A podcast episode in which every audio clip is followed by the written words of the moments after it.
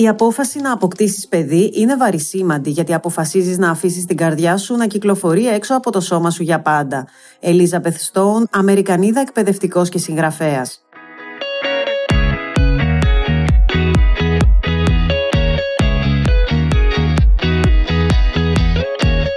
Είμαι έτοιμη να γίνω μητέρα.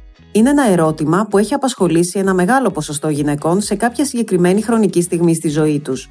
Το βάρος της απάντησης πολλές φορές προκαλεί άγχος και ανασφάλεια, καθώς μια γυναίκα καλείται να αποφασίσει με βάση τα προσωπικά της βιώματα, τις επιθυμίες της που δεν είναι πάντα τόσο ξεκάθαρες, αλλά και την αναπαραγωγική φάση στην οποία βρίσκεται. Η κλινική ψυχολόγος και ψυχαναλήτρια Πέγγι Σφυρίδου καλείται πολύ συχνά να διαχειριστεί προβληματισμούς που αφορούν τη μητρότητα και την εξωσωματική γονιμοποίηση στο ειδικό ιατρείο ψυχικής υγείας γυναικών που υπάγεται στην Πανεπιστημιακή Ψυχιατρική Κλινική του Αιγινήτιου Νοσοκομείου. Κυρία Σφυρίδου, καλώ ορίσατε στο Women. Καλώς σας βρίσκω και ευχαριστώ πολύ για την πρόσκληση. Αρχικά θα μπορούσατε να μας πείτε με λίγα λόγια τι είναι το ιατρείο γυναικών και σε ποιον απευθύνεται. Ναι, το ειδικό ιατρείο γυναικών, το οποίο διευθύνει ο καθηγητής ψυχιατρικής και ποιητής ο κύριος Γιάννης Ζέρβας. Είναι ένα ειδικό ιατρείο που υπάγεται στην Πανεπιστημιακή Ψυχιατρική Κλινική, το Γεννήτιο Νοσοκομείο και λειτουργεί εδώ και 20 χρόνια με μια εξαιρετική ομάδα ειδικών. Απευθυνόμαστε σε γυναίκες και φροντίζουμε γυναίκες, αλλά το ειδικό μας ενδιαφέρον εστιάζεται γύρω από τα ψυχολογικά διλήμματα, τα προβλήματα, τους προβληματισμούς μιας γυναίκας γύρω από τις αναπαραγωγικές φάσεις. Την εμινορίση, την εγκυμοσύνη, την κλιμακτήριο και την εμινόπαυση. Όλο ένα και συχνότερα ακούει κανείς γυναίκες να μην ξέρουν αν θέλουν να γίνουν μητέρες. Πόσο αγχωτικό είναι αυτό για μια νέα γυναίκα και ποια στιγμή ψυχολογικά είναι πιο κατάλληλη για να προχωρήσει σε μητρότητα; Πώς θα το αναγνωρίσει κάποια, Υπάρχουν ε, συγκεκριμένα σημάδια; Καταρχάς, αυτό που θα ήθελα να πω είναι ότι πράγματι βλέπουμε όλο και περισσότερο στο ιατρείο γυναίκες που αγχώνονται γιατί δεν έχουν, δεν έχουν κάποια σιγουριά μέσα τους για το αν θέλουν να προχωρήσουν στη μητρότητα και αυτό δεν το ακούω καθόλου κακό νέο. Με την έννοια ότι με έναν τρόπο αυτό σημαίνει ότι πια οι γυναίκες όλο και περισσότερο επιτρέπουν την πολυτέλεια εντός εισαγωγικών στον εαυτό τους να αναρωτηθούν για το αν επιθυμούν να προχωρήσουν σε κάτι τέτοιο, σε μια τέτοια εμπειρία. Ενώ μέχρι την προηγούμενη γενιά ή και παλιότερα πολύ περισσότερο, η τεκνοποίηση ήταν μια υποχρέωση. Ήταν μια αυτοματοποιημένη, δεδομένη απόφαση, δοσμένη από μητέρα προς μητέρα, χωρίς περιθώριο αναρώτησης. Σαν ένα χρέος κοινωνικό, σαν κάτι που αν δεν το κάνει κάποια, δεν έχει αποτίσει φόρο τιμής στην ίδια της τη μητέρα, δεν έχει επιστρέψει πίσω ζωή στο διαγενειακό της νήμα. Επομένως, το να επιτρέπει μια γυναίκα στον εαυτό της να αναρωτηθεί, το θεωρώ δείγμα υγείας και μια πολυτέλεια που δεν θα έπρεπε να είναι πολυτέλεια. Είναι μια αυτονόητη ελευθερία. Από εκεί και πέρα, μου είναι πολύ πιο εύκολο να σας πω κατά τη γνώμη μου πότε δεν είναι κατάλληλο κριτήριο να αποφασίσει μια γυναίκα να προχωρήσει σε μητρότητα. Σίγουρα δεν είναι το, το ποτήρι νερό τα γεράματα που λέγαμε κάποτε και σίγουρα δεν θα έπρεπε να είναι η κριτική της κοινωνίας, η μίμηση, η ιδέα ότι αν δεν γίνει μητέρα θα είναι λιγότερο γυναίκα ή δεν θα έχει εκπληρώσει κάποιο χρέος. Νομίζω ότι η καταλληλότερη στιγμή να σκέφτεται τον εαυτό της μια γυναίκα έτσι είναι αν βρίσκεται σε μια στιγμή που νιώθει ότι είτε γίνει είτε δεν γίνει μητέρα, είναι τοποθετημένη θετικά απέναντι στη ζωή, έχει αποφασίσει ότι θα τη χαρεί τη ζωή και θα τη ζήσει, γιατί έτσι αν την εμπνέει η ζωή, έτσι θα λειτουργήσει εμπνευστικά και προ το παιδί. Και μέσα σε όλο αυτό και σε αυτή τη θέση, αν νιώθει μια βασική περιέργεια για το παρακάτω. Για μένα η περιέργεια είναι λέξη κλειδί. Αλλά αυτό που θα ήθελα να σας πω, κυρία Βασιλοπούλου, είναι ότι επειδή δυστυχώς ή ευτυχώς εγώ δεν πιστεύω ότι το σύμπαν συνομωτεί για να μας ικανοποιεί τις, τα όνειρά μας, τις ανάγκες μας, τις σκέψεις μας. Εκτός αν σύμπαν ονομάσουμε αυτό που όλοι φέρουμε μέσα μας. Νομίζω ότι αυτές οι αποφάσεις ευτυχώς δεν παίρνονται με έναν τρόπο λογιστικής διεκπαιρέωσης ή ενός προϋπολογισμού. Δηλαδή ακούω καμιά φορά έτσι με μια μηχανία νέες γυναίκες να λένε θέλω από τα 30 έως τα 35 μου να έχω γεννήσει δύο παιδιά κατά προτίμηση με δύο χρόνια διαφορά μεταξύ τους για να κάνουν παρέα αλλά ως τότε πρέπει να έχω βρει τον κατάλληλο, τον περιβόητο και να βγάζω πάνω από χίλια ευρώ και τα λοιπά και τις ακούω κάπως να τακτοποιούν στα κουτάκια τα πράγματα. Ενώ αποφάσεις ζωής που εμφορούνται έτσι από, από έρωτα, αγάπη, με πρόθεση να μεταδώσει κανείς αγάπη και περιέργεια για τη ζωή, κάνουν μια άλλη διαδρομή από ένα σύμπαν πληροφοριών που κουβαλάμε μέσα μας και που τα πράγματα ίσως εκεί δεν είναι τόσο σαφώς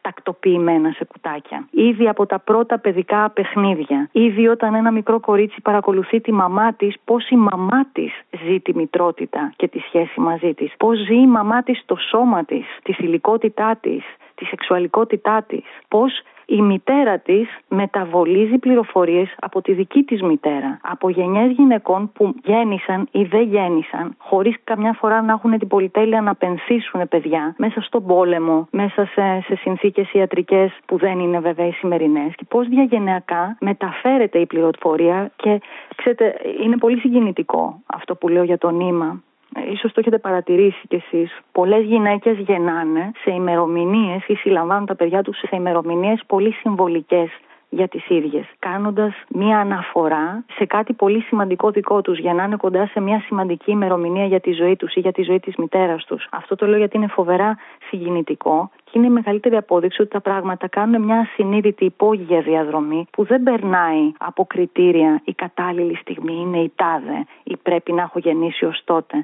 Επομένως, εγώ το ακούω θετικό το ότι οι γυναίκες πια αναρωτιούνται, θέλω, μήπως δεν θέλω. Δεν χρειάζεται να θέλω. Δεν είναι υποχρεωτικό. Παρ' όλα αυτά, πόσο αγχωτική μπορεί να είναι αυτή η σκέψη και αυτό το δίλημα, είμαι ή δεν είμαι έτοιμη. Μπορεί να είναι πάρα πολύ αγχωτικό όσο ακριβώς σκέφτεται μία γυναίκα ότι δεν το δικαιούται αυτό το δίλημα, γιατί το δίλημα αυτό είναι απόδειξη μιας αγνωμοσύνης απέναντι στη ζωή και απέναντι στην ίδια τη τη μητέρα. Είναι γυναίκες που σκέφτονται ότι αν δεν προχωρήσουν στην τεκνοποίηση, είναι σαν να έχουν συνυπογράψει το θάνατο της οικογένειάς τους, τη λήξη της γενιάς τους πέραν του ότι αντιλαμβάνονται τον εαυτό τους απαξιωτικά ως ε, λιγότερο ανθρώπους ή γυναίκες που πια έχουν λιγότερα δικαιώματα. Μπορούν να αξιώσουν λιγότερο απέναντι σε έναν άντρα, νιώθουν διαφορετικά τη θηλυκότητά τους. Όλα αυτά βέβαια σε αυτές τις περιπτώσεις είναι καλό να συζητάει κανείς με έναν ειδικό. Υπάρχουν γυναίκες που μπορεί από ανασφάλεια να μην προχωρούν στο επόμενο βήμα ενώ αντικειμενικά θα ήταν πάρα πολύ καλές μητέρες. Εγώ θα έλεγα ότι δεν ξέρω αν είναι δυνατόν να μην έχει ανασφάλεια μια γυναίκα ακόμα και αν ε, μιλάει για δεύτερο ή για τρίτο παιδί. Φυσικά, κάθε φορά, σε κάθε θέση που παίρνεις, κάθε τι που κάνεις ή δεν κάνεις, παίρνεις ένα ρίσκο στη ζωή. Τώρα, το πολύ καλές μητέρες, ξέρετε, είναι μια πολύ μεγάλη συζήτηση.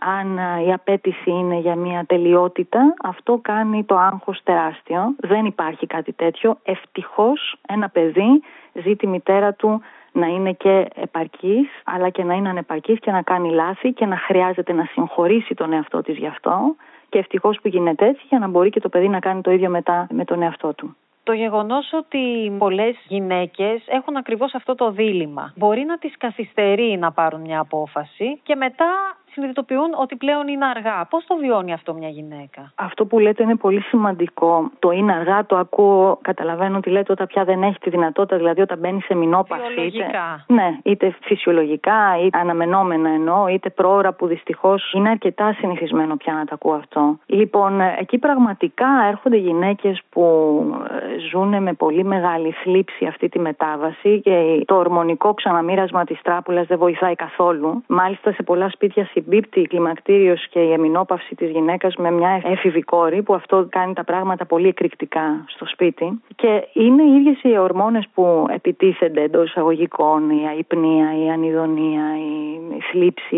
οι εξάψεις, η μειωμένη λίπιντο, όλα αυτά. Αλλά πάνω σε αυτά έρχεται και όλη αυτή η βιομηχανία της νεότητας και η κουλτούρα η περιραίουσα, που δεν βοηθά καθόλου. Ξέρετε, ήμουνα πρόσφατα στο Νεπάλ να πω έτσι κάτι για τις κοινωνικές επιταγές και την ε, κουλτούρα. Στο Νεπάλ λατρεύουν ως ε, ενσαρκώσεις θεότητας μικρά κοριτσάκια, τη κουμάρι όπως λέγονται, μικρά μικρά κοριτσάκια που θεωρούνται ενσαρκώσεις τελειότητας. Η κουμάρι ζει στο παλάτι έτσι, είναι θεός, ε, ένας μικρός θεός. Μέχρι την ημέρα που θα δουν την πρώτη έμεινο ρίση τους, οπότε χάνουν την ιδιότητα και αναλαμβάνει ένα επόμενο κοριτσάκι. Γιατί η έμεινος ρίση θεωρείται αποδυνάμωση πια, χάνει τη θεϊκή της ιδιότητα. Δεν ξέρω λοιπόν ένα κοριτσάκι στο Νεπάλ κάτω από αυτή την πληροφορία, αν θα νιώσει το ίδιο που νιώθει ένα κοριτσάκι στη Δύση, που την αναπαγωγική δυνατότητα την αντιμετωπίζουμε όλοι ως δείγμα υγείας, επάρκειας, καινούριων δυνατοτήτων. Λοιπόν, κατά τον ίδιο τρόπο ε, στην εμεινόπαυση και με όλο αυτό την παρελθοντολαγνία που υπάρχει και την πίεση για την νεότητα,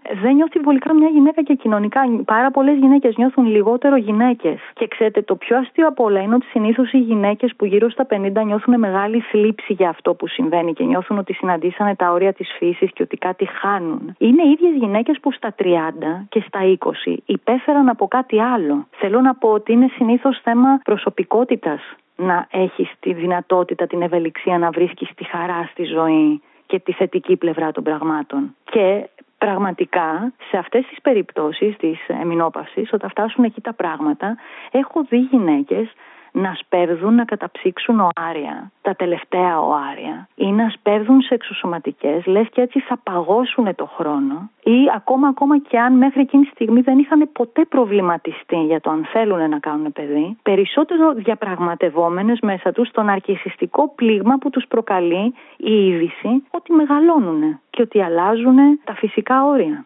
σαν αντίλογο δηλαδή περισσότερο σε αυτό παρά ως επιθυμία να κάνουν παιδί. Και εδώ μπαίνει βέβαια και η τεχνολογία της αναπαραγωγής, η ιατρική τεχνολογία που δίνει τη δυνατότητα να, να παραταθεί ο χρόνος που μπορεί μια γυναίκα να γίνει μητέρα και βέβαια σε πάρα πολλές περιπτώσεις αυτή η δυνατότητα που δίνει η ιατρική είναι σωτήριος και πάρα πολύ σπουδαία και πάρα πολλά ζευγάρια έχουν καταφέρει να, να αποκτήσουν έτσι το παιδί τους προβλημάτιστα και άνετα και μεγάλωσαν παιδιά με πολύ αγάπη. Απλά εμένα οι, οι δικές μου εμπειρίες και αυτές τις οποίες αναφέρομαι σήμερα είναι αυτές οι γυναίκες που ήρθαν σε εμάς. Οπότε είναι οι γυναίκες που μπήκαν σε πολύ μεγάλους προβληματισμούς, που δεν κινήθηκαν όλες αυτές οι διαδικασίες απροβλημάτιστα. Ποια είναι η εμπειρία σας από το ιατρείο για τον τρόπο που αντιδρά μια γυναίκα όταν παίρνει το μήνυμα ότι δεν έχει άλλη δυνατότητα πέρα από την εξωσωματική; Ήδη μια γυναίκα όταν παίρνει την είδηση ότι θα χρειαστεί εξωσωματική, είτε γιατί έχει ψυχογενή στηρότητα, είτε γιατί μπαίνει σε μηνόπαυση, είτε γιατί υπάρχει κάποια οργανική δυσκολία, ακούει συνήθως μια είδηση που δεν την αφήνει απροβλημάτιστη. Από εκεί και πέρα η πορεία που θα, ο τρόπος που θα ζήσει μια εξωσωματική, όπως όλα τα πράγματα στη ζωή, είναι, είναι τα γεγονότα και πιο σοβαρά από τα γεγονότα είναι ο τρόπος που διηγούμαστε τα γεγονότα. Ο τρόπος που επενδύουμε φαντασιωσικά τα γεγονότα. Επομένως είναι τόσες οι εμπειρίες όσες και οι γυναίκες. Και κάπου εκεί προοικονομείται και η σχέση που θα αναπτύξει κάθε γυναίκα με το παιδί μετά. Γιατί ήδη η σύλληψη ενός παιδιού ξεκινάει ήδη στη, στη φαντασία της γυναίκας, στις φαντασιώσεις, στον τρόπο που τοποθετείται απέναντι στη ζωή. Επομένως, ε, όπως καταλαβαίνετε, είναι διαφορετικός ο τρόπος που καταφεύγει μια γυναίκα όταν έχει μια πολύ χαρούμενη σχέση, δυνατή σχέση, κάνει μια ή δύο απόπειρες να ε, χρησιμοποιώντας την, την εξωσωματική τα καταφέρνει και προχωράνε τα πράγματα. Είναι άλλη εμπειρία μιας γυναίκας που έχω αυτή τη στιγμή στο μυαλό μου που αποφασίζει μόνη χωρίς σύντροφο να απευθυνθεί σε τράπεζα σπέρματος, να δανειστεί σπέρμα, να κάνει ένα πολύτιμο παιδί με τη φαντασίωση ότι μυρίζει κρίνο, νιώθοντας ότι η πατρική παρουσία είναι περιττή. Είναι άλλο πράγμα, διαφορετικά το ζει την εξωσωματική της δυνατότητα μια γυναίκα που χρησιμοποιεί μια παρένθετη μητέρα, ο τρόπος που συνδέεται μαζί της για να αποκτήσει ένα παιδί και διαφορετικά το ζει μία κοπέλα που θα μάθει πολύ νωρίς ότι μπαίνει σε μηνόπαυση και θα δανειστεί ο Άριο πριν καλά-καλά προλάβει να αναρωτηθεί αν θέλει να αποκτήσει παιδί. Γίνεται η ίδια η διαδικασία των εξωσωματικών επιβαρυντικός παράγοντας ώστε να εκδηλωθεί ψυχοπαθολογία. Έχετε κάποια παραδείγματα γυναικών; Καταρχάς, η είδηση του ότι θα χρειαστεί εξωσωματική είναι μια είδηση που μπορεί να βρει μια γυναίκα περισσότερο εύθραυστη και να της προκαλέσει πάρα πολύ μεγάλη θλίψη, παρέτηση ή να μπει σε μια θέση θυματοποίηση και απαξίωσης απέναντι στον ίδιο τη τον εαυτό. Από εκεί και πέρα ξέρετε, είναι πάρα πολύ σημαντικό. Οι γυναίκες που έχω βρει να υποφέρουν πολύ είναι οι γυναίκες που μπήκαν σε μια διαδικασία να κάνουν τη μία εξωσωματική πάνω στην άλλη. Προσπάθειες που απέτυχαν. Έχω δει γυναίκες που έχουν κάνει πάρα πολλές προσπάθειες και κάπου εκεί για κάποιες από αυτές όλο αυτό το παιχνίδι, ας μου επιτραπεί, μετατράπηκε σε μια διαστροφή, σε μια αιμονή, σε ένα στίχημα, σαν να τζογάρουν πάνω στο σώμα τους. Ξαφνικά το να κυοφορήσουν στο μυαλό τους έγινε ένα στίχημα να πετύχουν κάτι το οποίο σχεδόν αποκόπηκε από την πληροφορία ότι μετά από την εγκυμοσύνη ακολουθεί η μητρότητα. Το θέμα ήταν πάση θυσία να μείνουν έγκυες για να αποδείξουν ότι είναι επαρκείς, έφορες και αρκετά γυναίκες νέες και θελκτικές και άρα έχουν δικαιώματα. Και κάπου εκεί είδα γυναίκες να σπρώχνουν κάτω από το χαλί πένθη για παιδιά που δεν γεννήθηκαν και ξέρετε δεν χρειάζεται απλά χρόνος για να επεξεργαστεί κανείς μια αποτυχημένη εξωσωματική. Είναι ένα ολόκληρο σενάριο ζωής που τελικά δεν θα βιωθεί και που δεν έμενε χρόνος να μιλήσουν γι' αυτό, να πούνε κάτι πάνω σε αυτό. Προχωρούσαν γιατί τους πίεζε ο χρόνος στην επόμενη και μετά στην επόμενη εξωσωματική, χάνοντας τον εαυτό τους γιατί και αυτή είναι η πραγματική μοναξιά και μετά πολλές από αυτές δεν ήταν παράξενο ότι όταν τελικά κατάφερναν και γεννούσαν, δεν αισθάνονταν χαρά. Και όχι ε, για επιλόχιους λόγους, αλλά επειδή πια είχαν ξεχάσει να αναρωτιούνται ενδιάμεσα αν εξακολουθούν να θέλουν να γίνουν μητέρες.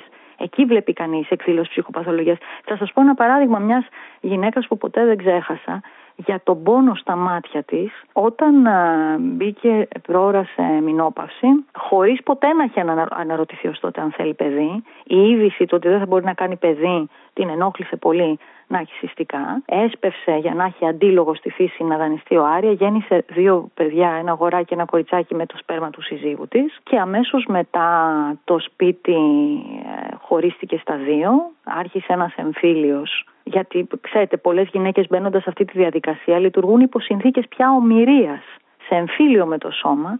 Έτσι έγινε και με αυτήν, αλλά έζησε το θρίαμβο το ότι κατάφερε να γεννήσει και μετά βέβαια ο εμφύλιος μεταφέρθηκε στο σπίτι. Βιώθηκε το δράμα της κτητικής αντωνυμίας. Πιανού είναι το παιδί περισσότερο, δικό του ή δικό της. Το άριο, επαναλαμβάνω, ήταν εδανικό. Και όταν ήρθε πια να ζητήσει βοήθεια, με τρομερό πόνο, μου λέγε ότι έβαψε τα μαλλιά της κόκκινα για να σταματήσουν οι ερωτήσεις του περίγυρου από πού πήρε το κοριτσάκι το κόκκινο χρώμα στα μαλλιά. Και βέβαια μπορεί οι ερωτήσεις να σταμάτησαν, αλλά η ίδια ήξερε την αλήθεια ήξερε από πού πήρε το κοριτσάκι τα μαλλιά. Και βέβαια το κομμωτήριο δεν βοήθησε αρκετά, γιατί τι να σου κάνει το κομμωτήριο, πώς να γλιτώσεις από αυτό που είσαι και από αυτό που ξέρεις, αν είναι μια αλήθεια με την οποία ποτέ δεν αισθάνθηκες καλά, γιατί δεν, δεν πρόλαβες ακριβώς να σκεφτείς, δεν έδωσες το περιθώριο του χρόνου. Καταλαβαίνετε τη θλίψη της λοιπόν. Ποια στιγμή στην ψυχολογία μιας επίδοξης μητέρας είναι σημάδι ότι θα ήταν καλό να απευθυνθεί σε ειδικό προς την τεκνοποίηση; Νομίζω ότι αν μία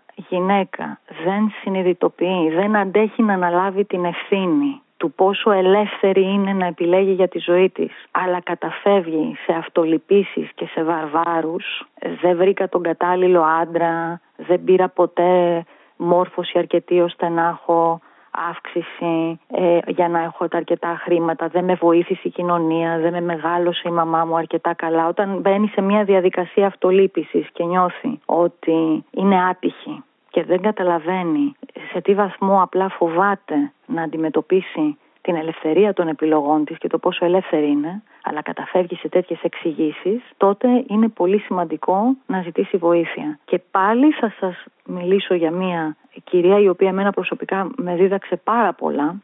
Ήταν μια κυρία που ήρθε στο ιατρείο γυναικών για άσχετο λόγο και κάποια στιγμή εν τη ρήμη μιλώντας για το πώς η μικρή κοινωνία που ζούσε την παραγκώνησε έκλαιγε μέσα στους λιγμούς της παραδρομής μου είπε ότι στο κάτω-κάτω είμαι μια άτεκνη μητέρα. Εννοούσε είμαι άτεκνη γυναίκα αλλά η παραδρομή της αυτό το λάθος που έκανε ήταν ένα πάρα πολύ σωστό λάθος με την έννοια ότι αυτή η γυναίκα που δεν είχε τεκνοποιήσει ήταν μια γυναίκα που είχε φροντίσει με πολύ χαρά και πολύ ευθύνη ανήψια, ανθρώπους στη γειτονιά. Είχε παίξει ένα μητρικό ρόλο. Και κυρία Βασιλοπούλου, νομίζω ότι όλοι ξέρουμε μαμάδες που δεν κατάφεραν να ζήσουν με χαρά αυτό το ρόλο και οι περισσότεροι από εμάς κάποια στιγμή φροντιστήκαμε πάρα πολύ και από έναν άνθρωπο που δεν είναι γονιός μας. Κάποια γιαγιά, κάποια θεία. Έχει πάρα πολύ μεγάλη σημασία να νιώθει κανείς ότι το να φροντίσεις έναν άνθρωπο με χαρά κατά προτίμηση, αν τον αγαπήσεις αυτόν τον άνθρωπο, γίνεται πολύ δικό σου. Εγώ προσωπικά δεν έχω γνωρίσει πολλές γυναίκες που να θέλανε να πάρουν μια τέτοια μητρική θέση στη ζωή και να μην το κατάφεραν. Είτε γεννώντας, είτε υιοθετώντας, είτε γεννώντας με φυσικό τρόπο ή με τεχνητή γονιμοποίηση, είτε γνωρίζοντας έναν άντρα που έχει ήδη παιδιά, είτε με το να γίνει μια γυναίκα ανάδοχο. Θα βρεθεί τρόπος. Όταν υπάρχει απόθεμα δοτικότητας, γενοδορία και αγάπης, υπάρχει τόσο μεγάλη ανάγκη. Οπότε αυτή τη γυναίκα δεν την ξέχασα ποτέ με αυτό το λάθος που είπε, ότι είναι μια άτεκνη μητέρα. Εμένα με δίδαξε πάρα πολλά πράγματα. Και είναι πολύ σημαντικό μια γυναίκα που ζητάει βοήθεια όταν έχει χάσει τη χαρά απέναντι στα πράγματα και δεν συνειδητοποιεί πόσο ελεύθερη είναι, σε τι βαθμό ενδεχομένως ασυνείδητα οδήγησε και εκείνη τα πράγματα εκεί που βρέθηκαν, επειδή αυτό αντέχει περισσότερο, τότε είναι σημαντικό να έρθει να συνοδευτεί από έναν ειδικό για να αναπτύξει ένα καινούριο διάλογο με τον εαυτό της. Επειδή εκεί έξω υπάρχουν πολλοί ειδικοί και δεν ξέρουμε την προϊστορία του καθενός, υπάρχουν κάποια κριτήρια με τα οποία θα έπρεπε να διαλέξει μια γυναίκα τον ψυχοθεραπευτή της. Λοιπόν, αυτό είναι πάρα πολύ σημαντικό και χαίρομαι έτσι που, το, να το συζητήσουμε λιγάκι, γιατί με τις πολλές γυναικοκτονίες που ακούει κανείς αυτό τον καιρό έχουν ακουστεί ανάμεσα και διάφοροι ειδικοί που παρακολουθούσαν το θύμα ή το θήτη κτλ.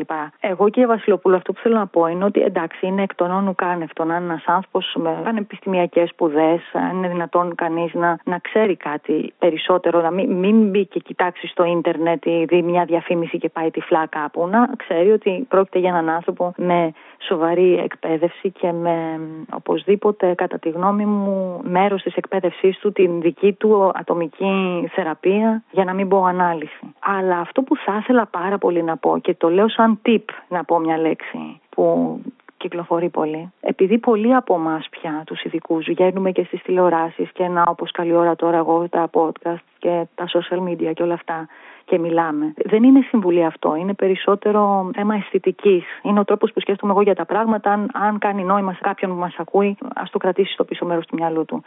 Βλέπω πολλούς ειδικούς που βγαίνουν προς τα έξω και μιλάνε με τις σιγουριές διαγνώσεων, κατηγοριοποιήσεων, στατιστικών, ερευνών, θεωριών και εκεί ακούω πράγματα όπως μια γυναίκα που δεν κάνει παιδί είναι μια γυναίκα που κατά πάσα πιθανότητα είχε κακή παιδική ηλικία, που η μαμά της δεν ήταν καλή μαμά, τα ζευγάρια που κάνουν εξωσωματική θα χωρίσουν.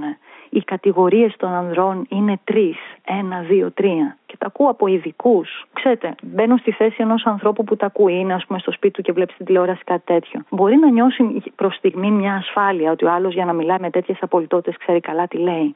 Αλλά ακόμα και στα παραμύθια υπάρχει και ο δράκος και υπάρχει και ο πρίγκιπας. Δηλαδή, κατά τη γνώμη μου, αυτός ο τρόπος σκέψης είναι περισσότερο ενδεικτικός απειρίας ή πολύ μεγάλου άγχους ή μικρής εμπιστοσύνης που έχει ένας θεραπευτής στην ίδια του την εκπαίδευση και στην ίδια του τη θεραπεία, στον εαυτό του τον ίδιο. Είναι κατανοητό κατανοητό, όλοι το κάνουμε. Δεν συζητάμε αν είναι απαραίτητο να έχουμε στη φαρέτρα μας γνώσεις, στατιστικές, ερευνών, θεωριών κτλ. Για όνομα του Θεού, όλοι τα έχουμε αυτά.